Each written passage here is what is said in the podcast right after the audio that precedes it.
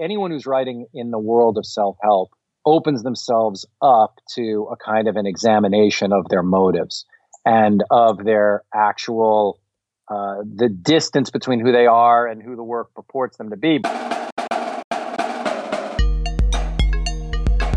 Welcome to Deviate with Rolf Potts, where I talk with experts, public figures, and interesting people about fascinating topics that meander off topic. Today I talk with Brian Koppelman, who's probably best known for co writing movies like Rounders and Ocean's 13, or for being the creator and showrunner of the Showtime series Billions. As it happens, I'm most familiar with Brian through his podcast, The Moment, which I found after hearing him interviewed on Tim Ferriss's podcast. The Moment features interviews with people like Edward Norton and Rosanne Cash and Killer Mike and Aimee Mann. Listening to The Moment over the years has made me feel like I'm in on the conversation in that way that podcasts can do.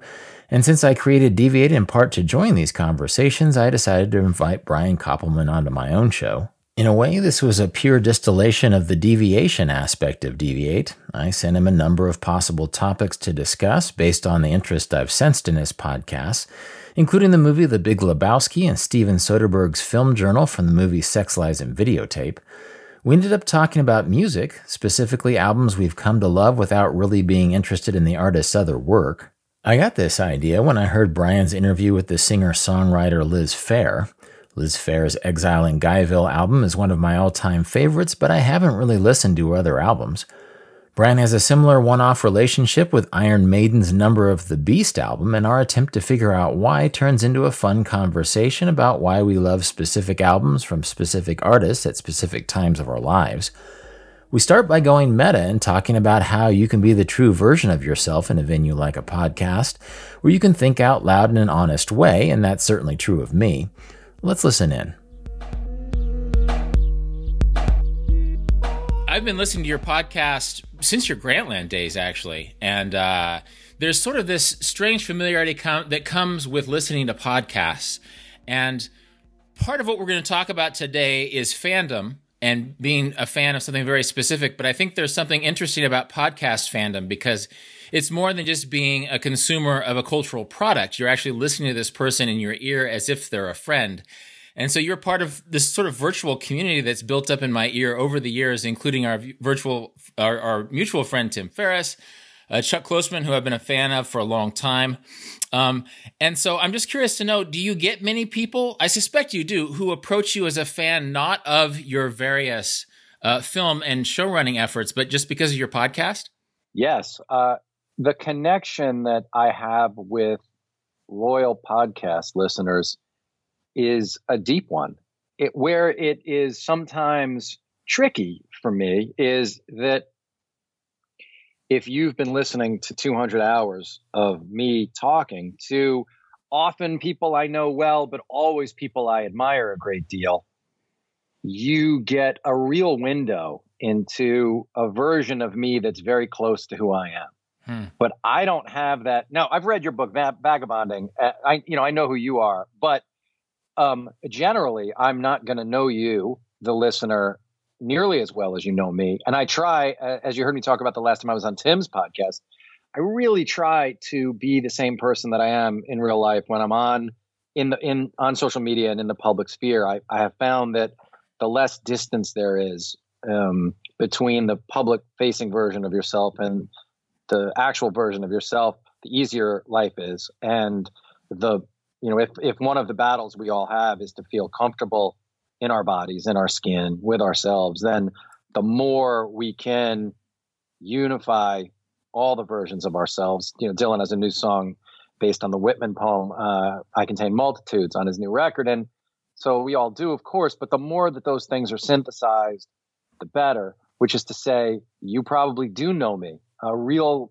a version uh, of me that's very close to who I am if you're somebody who spent time listening to me think in front of a microphone. Yeah, it's it's a it's a strange intimacy that attaches itself that may be a little bit historically unique. You know, I've been listening to Bill Simmons, who's been friends with you for a long time, for such yeah. a long time that I sort of instinctively sort of see him in a friend type way. So when he when he sold uh, his franchise to Spotify, it was just alarming. It's like, oh yeah, Bill Simmons is actually not just this dude I listen to talking about movies. He's actually this you know important person, which which he always has been. But I think the podcast sort of gives you this familiarity. Um, you know, this person. Well, yeah, that's what's quite fun for me.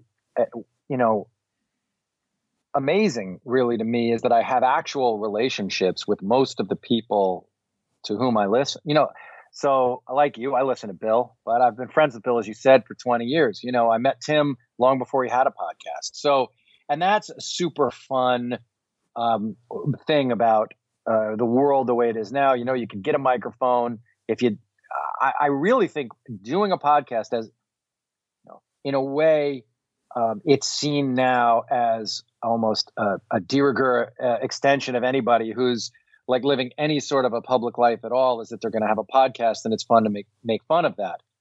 But what a wonderful way to connect with people, uh, to get to know people you admire. To you know, it's replaced the "Hey, can we get a coffee together?" thing, which is a burden often for the person on the receiving end. But by very definition, when you're asking someone to be on, on your podcast, you're promising a, a kind of an amount of research, attention, focus that a coffee, which is uh, often has one way benefit, a hmm. podcast has two way benefit. And so I, I, I have been able to uh, really b- build uh, relationships uh, with people through this medium. And I do love the medium. And that's a huge part of the reason why I love it. Yeah, you know, there's um, I've been podcasting for probably three years, and there's people like Wesley Morris, for example, who is part of the Grantland and, and the Ringer, uh, appears on the Ringer podcast a lot. And that sort of gave me a pretext to approach uh, Wesley Morris. And so my first interview with him was sort of about my, the fact that I'm a Wesley Morris fan, you know. Love it. Yeah, that's great. Yeah, and so we talked about other things, but it's uh, it's just interesting. You know, I, I think like you approached Tim and I think Chuck Klosterman, uh, before you had a podcast, like you had a platform as a film guy, um, basically a calling card that said, "Look, I'm an interesting person. Are you interested in talking?" Um, so, like pre-podcast, what was who, what kind of people besides Tim and Chuck did you approach, and how did you? Well, I, I, I think with Chuck, I didn't just approach Chuck. It was there were actually um, specific. It wasn't like, "Hey, I want to be pals with Chuck Klosterman." Or Tim, exactly. It was that because part of what I do is produce, write and produce movies, direct movies. Um, with Chuck, he had written a book that um, the one I forget the title of it in this minute, but the Kill, one about killing yourself to live. I think. Right. Yeah. yeah. And I thought there was a way to take that book, uh, Steve Almond's book, Candyland, and and or Candy something, and one other book, and make a movie out of these three books. And I started mm. with Chuck, and we had mutual friends, and so it was easy to get to Chuck. Then Chuck was in the documentary that my partner and I made on Jimmy Connors. So I had with Chuck before the podcast, I'd had many touches in a way where, and I was a fan for for for sure. And and with Tim, I'd read Four Hour Work Week, and just thought, well, there's something in this guy that could touch my my world professionally. Uh, there have been very few people that I've just reached out to um, and said, "Hey, I want to get to meet this person." Seth is one. I mean, I definitely did um, reach out to Seth Godin uh, at a certain point and sort of say, well, here's what I who I am, here's what I do, here are things we have in common, and I would love to spend 15 or 20 minutes together sometime. And um, but I waited. I did that at a, at a point where I knew it was it was possible. Um, uh, I, I I felt like I had something to to bring to the table there too. Yeah, you know, it's interesting. Um, I think you were the tenth uh, guest on Tim's podcast. I was like number 41.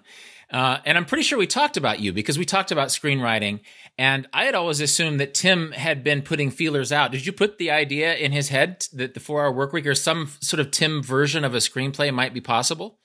I might have been the person who put it in his head, or maybe it was in his head before I called him, and that's why hmm. we then were able to get together right away. I mean, it was all early. Before, it was, you know, he had been working on writing Body, but he hadn't Body hadn't come out yet. He hadn't finished it, or he had just finished it. So, you know, it's a long time ago now, right? Ten years, yeah. maybe. Oh yeah, yeah. And it, it's funny that you mentioned Body, eh, just in the context of this little community of people who are in my ear all the time, because I'm a big Script Notes podcast fan uh, with John August and Craig Mazin. And yeah, guys, I've known I've known those guys a really long time as well. Of course, yeah, yeah, and that's such an appealing podcast that they're just so good. Um, they're but, terrific. But it was as a guy who knows t- Tim, it was funny to hear John August recommend the Four Hour Body. Uh, he clearly got a lot out of it, but then he called Tim like the Ryan Lochte of uh, of advice writers or something. And so it was like, oh, one, one person in my community said something, threw some shade at another person in my community. Um, so I don't even know what that comment. I don't know what that comment purports to mean. Actually, uh, well, well, Ryan Lochte was an Olympic swimmer who was a little. No, of course, douchey. I know. I know who he was, but don't you think? It, I think I would interpret it that maybe he means because Tim's an advice writer who's actually like in good shape, like Ryan Lochte was. Yeah, I think. I think you know, John. I don't know John August, but I felt maybe he didn't want to be accused of like having a crush on Tim. So he wanted to say, I like his advice, but his persona is not my thing. And you and Tim have talked about how um, you know, there's sort of a Tim doesn't want to be Tim in air quotes, but I think sometimes people see him in air quotes. So they presume that there's a Ryan Lochte-ness, you know, sort of a superficiality to him. But, you know, you and I have both hung out with him in person and he's just, he, he seems to me that like this pretty sincere, very focused guy. Oh, I, I, I have nothing but warm, great affection for Tim Ferriss. And he's over the long number of years become uh, friend, someone I can count on, and he can count on me. So yeah, I totally agree with you. Look, the self help. Anyone who's writing in the world of self help opens themselves up to a kind of an examination of their motives and of their actual uh, the distance between who they are and who the work purports them to be. But of all those people I've met, I think uh, who are squarely in the self help world, Tim is the most uh, there's the, the the the smallest gap between the the the, the Tim in the book and the Tim in real hmm. life. I mean, he is that dude. He's that guy in a great way. I think. Yeah, I thought about. It. I mean, I'm guessing maybe your podcast has been compared to Tim's podcast, or maybe that there's sort of an overlap in audiences at the very least. Oh, I don't know. I, I don't know. You know, I was doing mine. I mean, Tim was an er- early guest on my podcast too. Mm-hmm. He's been on. So yeah, I don't know. Yeah, well, I just think, you know, Tim is a high functioning guy, and it feels like maybe you're high functioning as well. You know, it, it just, as, as a person who runs a television show, it feels like you have a lot of other things going on also, um, including your podcast. Well, um, I just follow my enthusiasms. I think Tim plans maybe more than I do in a certain way. Um, I just am led by curiosity, enthusiasm, and fascination. And then, yes, I'm able to actualize things because I'm I've worked hard to teach myself how to. And then I just sort of, if I'm, find myself really passionate about something, I devote the time to it. Like during this period of the, the pandemic, um, I decided I wanted to get better at guitar. I write songs. I love doing it, but I'm a bad guitar player. And so, you know, I've been practicing guitar for an hour or two hours a day. And um, I signed up for online lessons. Like I, I will just and and I don't know if that's being highly functioning or whatever. It's just like, well, I think it's a combination of things.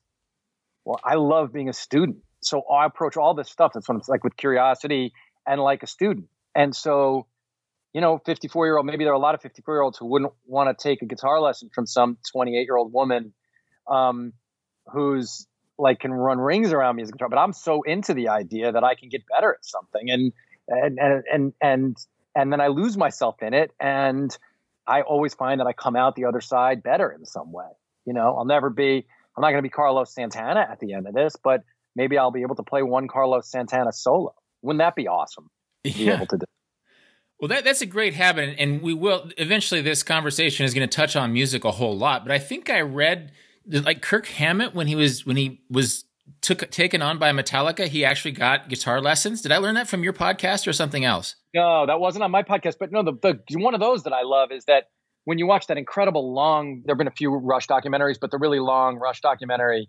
Um, I mean, Neil Neil for the great late Neil Peart, he uh, when he was acknowledged as you know the best living drummer, he was taking deep, serious lessons where he re um, sort of recreated the way that he played the drums. And and the documentary talks all about it. And it's fascinating to me that that dude, you know, was that committed in that way. Yeah, no, I was really, really intrigued with that guy because of his lyrics as much as anything when I was maybe about 12 or 13. Yes. Um, yes. I just, I actually looked up what entre nous means. It took a while before the internet. Right. But uh, that's funny. Yeah, no, but I think I think this touches on something that your podcast, like mine, perhaps, and Tim's, is true to themselves. Like t- Tim isn't trying to be Ryan Lochte; he's just a very intense and focused guy, and so his interests are going to fo- uh, represent what his own obsessions are.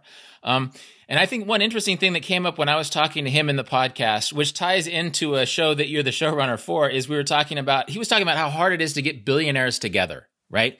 How um, trying to get more than one billionaire to, to, to give up 36 uh, hours at a time is, is quite difficult. And since you know, being familiar with this part of America is part of, presumably, part of your familiarity and research for the show is there anything appealing about billionaires? Like, is there anything that that they have that they have that normal people don't? You know, apart from like the fuck you money aspect of it. This is yeah. Well, well, there. It, I mean,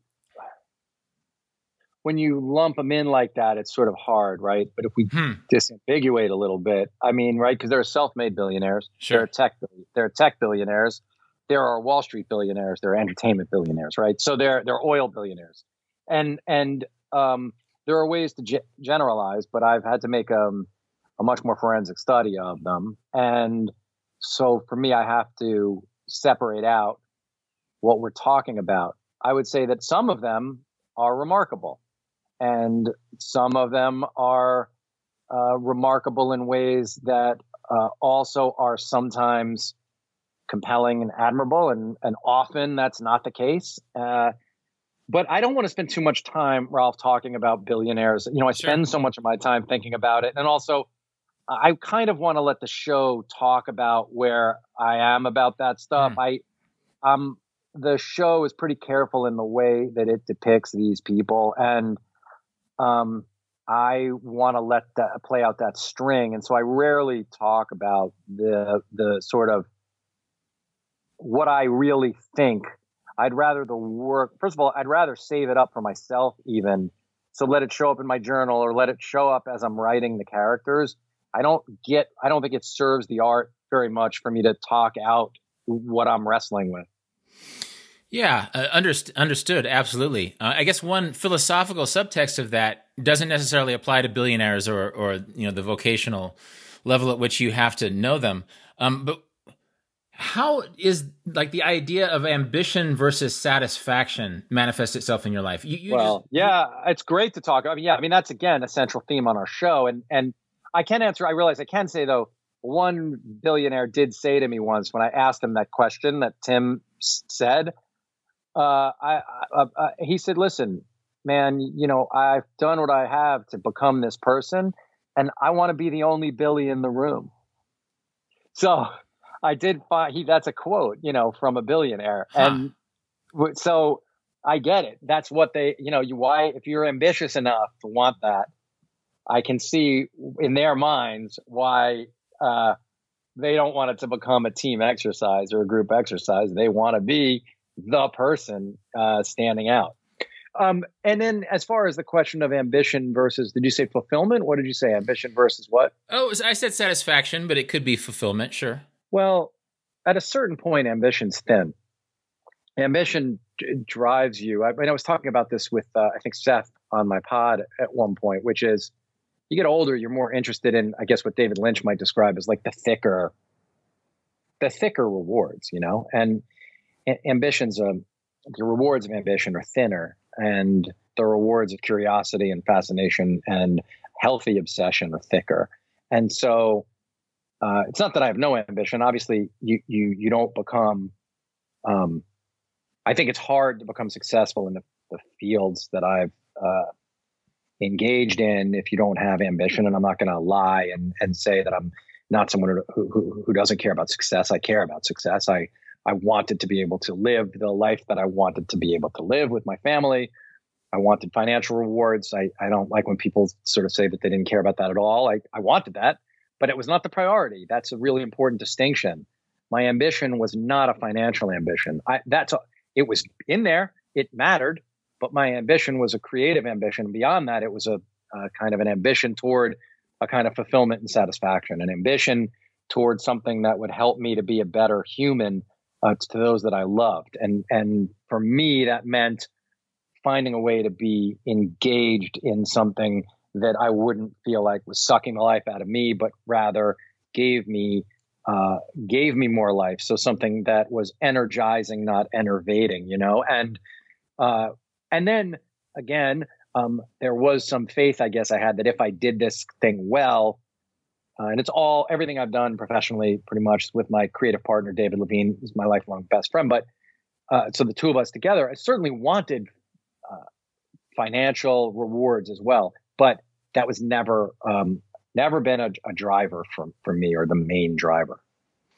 Yeah, no, it, it, seems like I mean you talk a lot about you know meditation or morning pa- pages. I mean, just very simple things that are not necessarily um, you know tied to certain kinds of success. I actually years ago I, I sort of fancied myself a screenwriter, um, and all these years later I sort of I'm sort of glad I uh, ended up being the person that I ended up being. Um, so it's it's interesting. I will turn 50 later this year, and it's just interesting about how that relationship shifts over the course of one's yes. life. Yeah. Yes, it really does. I want to speak to say one. I had one other thought about ambition, which is I do and did have an ambition to try and be great, and so I did have an ambition to, you know, be able to write something, create something that I would be able to hold up to something David Mamet wrote, uh, hmm. you know, or like so. So there was an ambition, the, the, the ambition which makes you be relentless and rigorous in your work.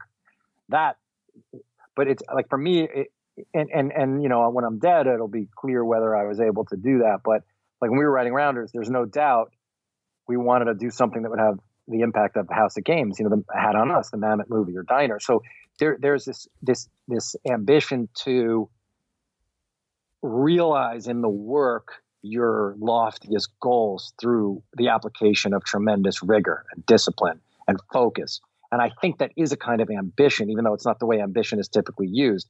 Typically, ambition focuses on the rewards of doing that kind of work. And I would just say I had very little ambition about the rewards of the work and a ton of ambition about the work.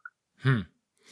Is is Rounders uh like what role does that play in your professional life now? Because you know, I talk about vagabonding all the time. I've written four books. Vagabonding is 17 years old. I talk about it all the time and it's become such an essential part of my career now in a way that I completely enjoy. Is Rounders still? Does it still? Is it still a part of? Your professional. Well, the first thing from it, you know, like the first thing and the fact that it had this impact, and it's a great. There are so many uh, object lessons that come out of the story of that movie that um, that it it it comes up, and because people love it so much, like, and I do think that the, a great reward that I hadn't anticipated of billions is that David and I did something now that has uh, an even bigger cultural reach and that people love as much or more than that. And to get to do that at a later stage in our career, what is just a super fun thing, you know, uh, yeah. not something anticipated so that, so that it's not only about rounders to me. And, and obviously we made produced, written or directed like 13 movies, but the, because that was the first movie, because of the kinds of people who love that movie, it, it does come up all the time. Do you meet any? Are there any people who have no interest in in in uh, rounders, but they love billions, or vice versa? Sure. Oh, of course. Yes, of course. Um, well, you know, yeah. When you put stuff out in the public, when you put stuff out in the public, people are gonna. I mean, it's what you started with asking: Are there people who like the podcast and don't do the other stuff? And yeah, the answer is surprisingly to me, there are a lot of people who listen to the podcast who probably don't really know the work. Um, but hmm. it's all one thing, right? It is all one thing of people I- interacting in some way with this force that I put out into the world, you know, with the stuff that I'm engaged that, that I'm interested in. If you and if you do dip into the to the work, you'll find resonancies throughout, right? You'll find stuff that connects, right, from us referencing Clint Eastwood movies and Rounders to the way we reference movies and Billions, like to the kind of characters we write about, make a movie about in Solitary Man. Like it's all, it is all one body of work, and and it's a body of work that runs through the stuff I did for Grantland or the writing for Sports Illustrated when I do it or the podcast. It's all I have to think of it all as sort of an uh, the the way in which I'm exercising this impulse toward creativity. I'm completely with you on that. I mean, there's there's ways that all of my books speak to each other, and so do the articles. But One thing that we had discussed about uh, discussing in this particular podcast is the idea of one-off fandom. And I think this probably happens to me more than you, given your body of work. That I've written four books, but people always want to talk about vagabonding, and that's great. That works for me. Then I was listening to Liz Phair on your podcast, um, and like Liz Phair's Exile in Guyville is probably top 10 for me. You know, that album is super yes. important and super special. But as I was listening to her talk, I realized that I don't really know her other albums and I haven't really sought them out. That I don't know why. And this is maybe something we can unpack in the context of pieces, you know, works of art that you have a similar relationship with. That for sure. I, don't, I don't know if Exile in Guyville just satisfied that itch, or if it's her greatest work. It probably is, but somehow Exile in Guyville is one of my top ten all time albums. But yet I haven't really even that seriously explored other Liz Phair, and I think this is a true thing. I, I um I believe like Iron Maiden's uh, Number of the Beast. Do you have a similar relationship with that? Well, yeah. when you when you asked me this question about one offs, um, Exile in Guyville um, announced not just a new recording artist, but a new way that uh, that women were talking about the lives they were living hmm. in a specific moment.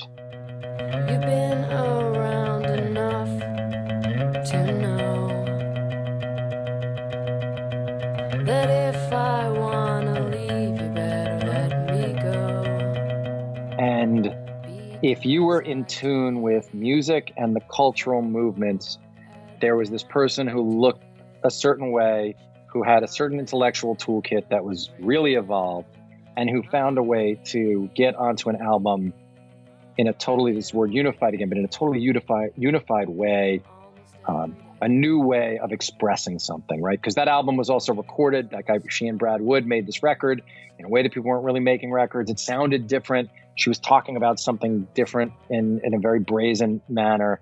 And it just cut through. And if it got you, it got you. And it, it, it, there's no way that any other album by Liz could introduce her again, right? So you met her and you got mm. this hmm. huge hit. And now it, it, it took on this life of its own. I mean, the other thing I thought of is Bright Lights Big City that I could talk about that way, right? Um, Jay McInerney's book mm-hmm. because uh, that book, for me, none of his, he's a great figure and I've loved some of his essays, but that book remains just this incredible book where, where you got the full, you got this guy's world of view uh, and his view of a certain kind of awakening to a certain kind of world that existed in New York that you couldn't get again exactly because he showed it to you. But yeah, music. But uh, you would ask me in the context of records because I guess of the Liz Phair thing, and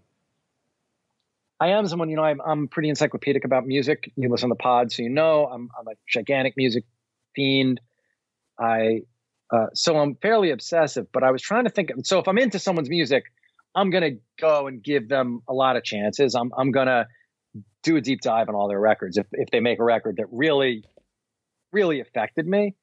Um, and and so for my favorite bands, Bob Dylan, REM, uh, The Hold Steady, uh, being Van Halen from the beginning, like I could I I love all the whole body of work. I have favorites, but but if you ask me to tell you the albums that had the most impact on me, one of them is unquestionably Iron Maiden's Number of the Beast. I, I remember uh, how I first interacted with that album and why. It's an album I've listened to for 30 years, uh, more, 35 years or whatever. Um, and interestingly, so so Iron Maiden had made two albums with a lead singer named Paul Di'Anno, Iron Maiden and Killers, right? And those were really cool albums. They were written about in the British press. I was young. I'm going to look up now. I didn't look up before we start talking, but if I look up um, the years of those albums, I bet you I was in ninth grade, right? When when um, the first Iron Maiden album came out. And I'm just looking up their discography while we're talking so that I can be accurate here in this conversation. I think it's 82. Does that sound right? Well, yeah, but so 82 is number of the beast. But here's the thing, right? I was in ninth grade when the first Iron Maiden album came out, and in 10th grade when the second one came out, Iron Maiden and Killers. And I liked those records. I knew them and I liked them. They were cool. They uh, they were this British band, the new wave of British heavy metal. It was kind of a fascinating thing. But then they kicked their singer out, this guy Paul Di'Anno, or he left. and it was really unclear. The bass player Steve Harris wrote the music, but and the words, but it was mostly, but it was un, unclear what what could possibly uh, be with this band. And then they released this album, The Number of the Beast. And it's the only time I ever cut school to buy an album because I'd heard a track on the radio called Run to the Hills.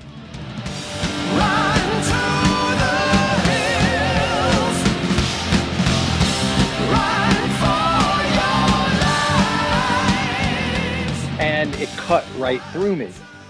Uh, and I went and got that album, and every single song on it uh, everything they were singing about for a guy who was 15 years old, which I was, or maybe just turned 16. I was about to turn 16 uh, when it came out, so I was still 15.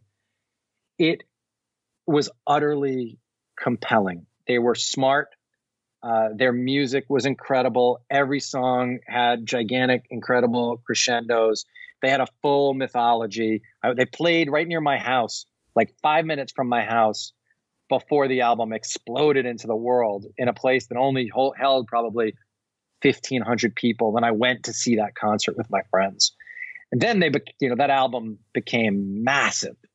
And then they became like one of the biggest heavy metal bands in the world.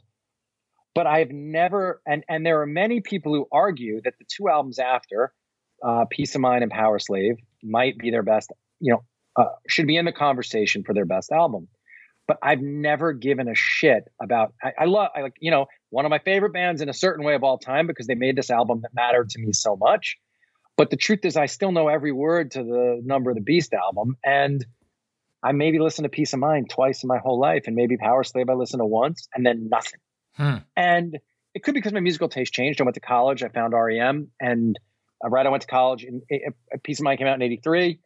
Uh, I went to college in '84, but uh, and you know somewhere along the way my musical taste changed that would make sense if i never listened to number of the beast again but i've never gone six months without listening to number of the beast and that album makes maiden really matter to me like you know if you told me maiden were coming to town and i could see them i would i would be like should i go see iron maiden for, for whatever reason i just number of the beast is iron maiden to me and iron maiden is number of the beast to me I'm, I'm curious how much this is, you know, musical or lyrical, and how much of it is autobiographical and specific to your life. Because you know, sure, when, sure. When you mentioned Iron Maiden, I sort of sometimes get them confused with Judas Priest just because of the era. Like I didn't listen to them specifically, but then when I went on and I listened to, to Number of the Beast, it's as if I had been familiar with it. It was like listening to New Order, another 80s band I didn't listen to yes. in the 80s.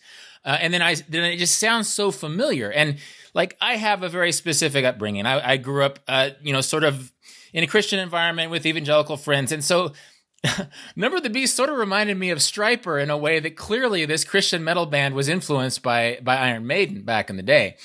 So right, I was going to say, no, Stryper did something very. Stryper's subject matter was very different. Eh, well, exactly, exactly. But that's that was yeah. the lens through which I got heavy metal. A lot of my heavy metal yes back in the day. And so it's funny that, you know, sort of my touch point for that kind of music is actually a band that was very obviously ripping off Iron Maiden um, with different lyrics. And so I'm curious to know uh, how much of this is musical or with Iron Maiden specifically. I mean, they're a very narrative band. They, they talk about Tennyson and Shakespeare and, you know, Alexander yes. the Great sometimes. And then how much of it is musical? I mean, how much is it autobiographical, like who you were when you were 15 and what was in your head when you were 15? Well, sure. But like, I like other heavy, I've tried to think about this, you know, since you asked the question. It's like, uh, there's something about the songs that they wrote then, and if I if I think of it, it might be autobiographical, but I think it's Steve Harris's autobiography. There was this real battle for the soul of Iron Maiden in the album Killers when these two guys, the lead singer and the main songwriter, uh, and visionary for the band, obviously were at loggerheads.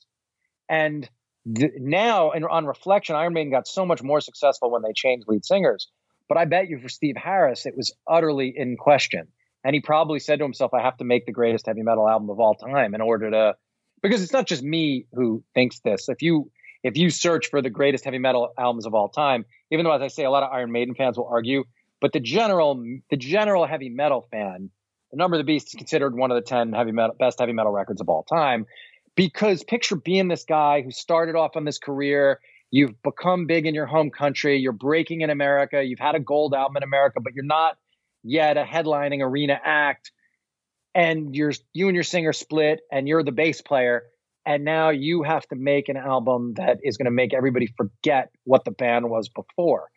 And then you write this series of songs with with run to the hills and number the beast and um, you uh, i think you deliver something that lives up to your grandest vision of what's possible you know and and, and so for me that's what this was um, for me that's what this is about. Uh, I'm just wondering if like your your your instinct for narrative is connected to your interest in this album specifically because you know sure. you, you were talking about how like on Liz Phair's Exile in Guyville that's such a narrative. I mean there's you can teach writing lessons just of the stories she tells and the characters she evokes in that. Um, and and so I feel like for me, like Exile in Guyville, part of the reason I like it so much is that it's really, really brilliant narratively. Um, and so do you think there's a parallel with Number of the Beast? Number of the Beast is an outlier to me because I'm not someone who was ever really interested in the sword and sorcery aspect or in in general on other records. Like it's not really something that drew me in. The the hard rock that I really listened to was Van Halen back then, which was funny, right? David Lee Roth was funny. And mm.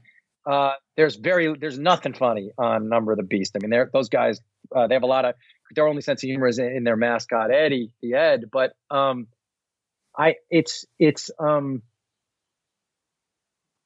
music is def- in some ways your personal connection to music in some ways defines analysis like this because of the way in which music hits you at some kind of molecular level i think and so yeah we could take it apart but but in truth it's the whole package it's the power i i think it's the power and the melodies in bruce dickinson's voice and and then yeah, the themes, right? Then then the the way in which uh, they're talking about some American ideas, some British ideas, and um, but again, it's it's it's it's less about the lyrical journey and more about the gestalt of the whole thing.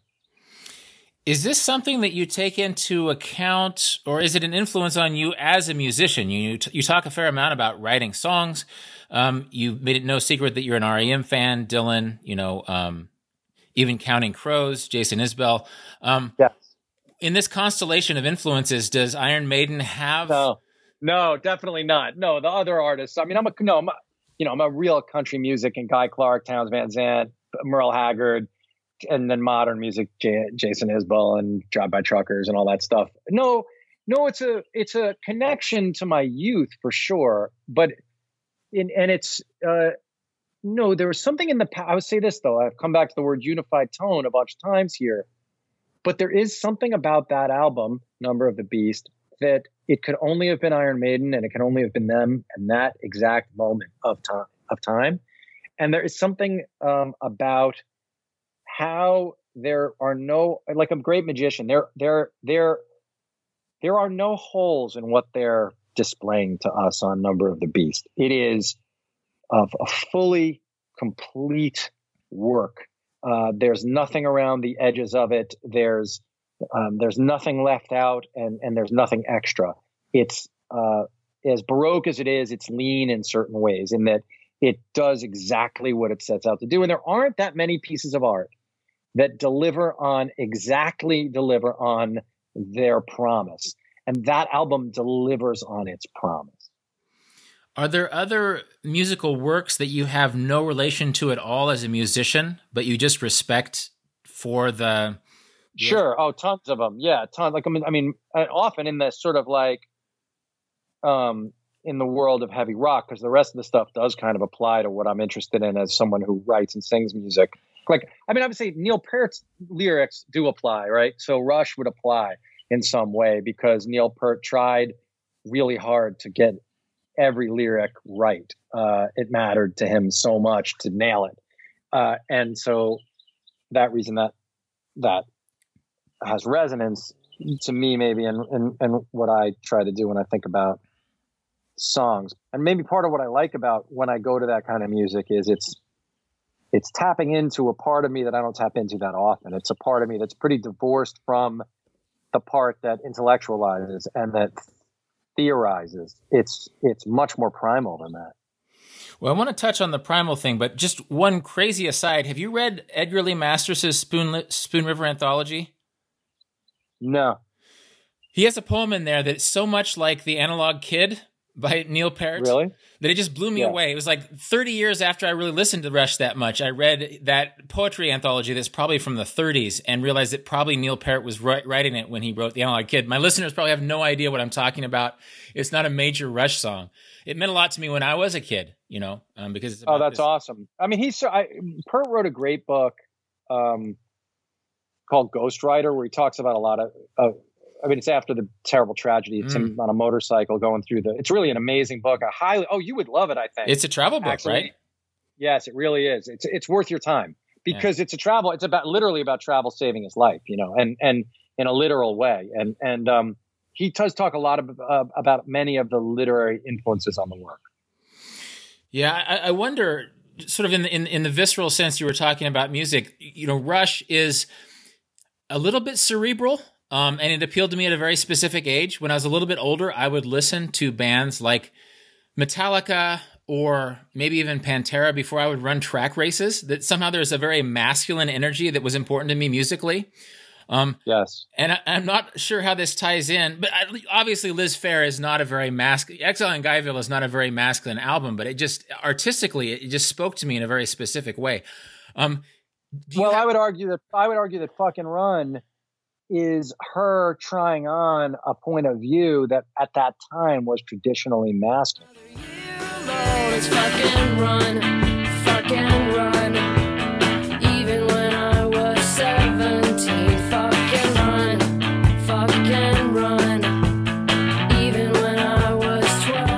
Yeah. And and what a yeah, what a bewitching song too. Um, yes. And, that reminds me of a very specific time in my life. 9 11 had just, it's funny, that was a 1993 album. I didn't discover it until nine years later. 9 11 wow. just happened. I was in Thailand wow. writing Vagabonding. And I miss, I listened to that album like three times a day, probably when I was writing Vagabonding. It's so strange. Um, but uh, did did you have a masculine? If weird as this question sounds, did you have a masculine relationship with music? Because I feel like I sort of did, as this sports guy who just needed visceral pump up before track races. I, I, I I'm not sure, you know, but I mean, you know my history, so you know that like just two years later or whatever it was, I discovered Tracy Chapman and hmm. made that first album with her. So I, I no, I look, I grew up in a household that was a music obsessed household. My father was in the record business. Uh, I would go to recording studios with him. So I, no, I had a, a, a very wide ranging connection, deep connection to music. And I'm sure sometimes, yeah, it was about getting that aggro, getting, you know, that, yes, I would go to ACDC probably for that, right? If I, I would put on Back in Black and that felt that way. Um, and yeah, I guess Maiden felt that in some way that thing of going to a heavy metal concert and headbanging and put, putting your you know arms in the air is uh, connected to that traditionally some traditionally masculine ideas but again i'm not sure that it's i'm not sure i have a fully intellectual answer to this to the question yeah, well, that's probably a, a, really personal question for me, just because without being toxic about it, I just use this music almost like a drug before sporting events, and I'm sure I'm not the only person who sure. did that. Um, so I was just curious how how. Um, no, I would. I was probably listening. I mean, yeah. I mean, like you know, I played varsity sports and stuff like, and and and. Well, we didn't have like there was no iPod or anything. I mean, I had like the I had like Walkman, and I would have probably had, and I had tapes with me all the time. And yeah, sure, I would have used Rush or Van Halen more often probably for that than Maiden because Maiden's so heavy. Um, hmm it's not really pump up music to me in that way exactly. It's just it's just it's it's just very it's very heavy and emotionally crushing in a certain way. Um, well, just just to sort of wrap things up philosophically, one interesting thing about your interest in music is that you're well, I guess you have you were involved with music, you know, early on in your career. Now you're a film guy, and if you could answer this question in a way that's specific to you, but maybe also is something that can people can identify with, sort of maybe think about this in universal terms. How does this music influence you creatively? How does it become a part of your way of being in the world? If that's not oh well, vague? totally. No, music. Uh, listen, I write to music all the time, so I always have music on when I'm writing. and I have to kind of find something that works with the scene I'm working on.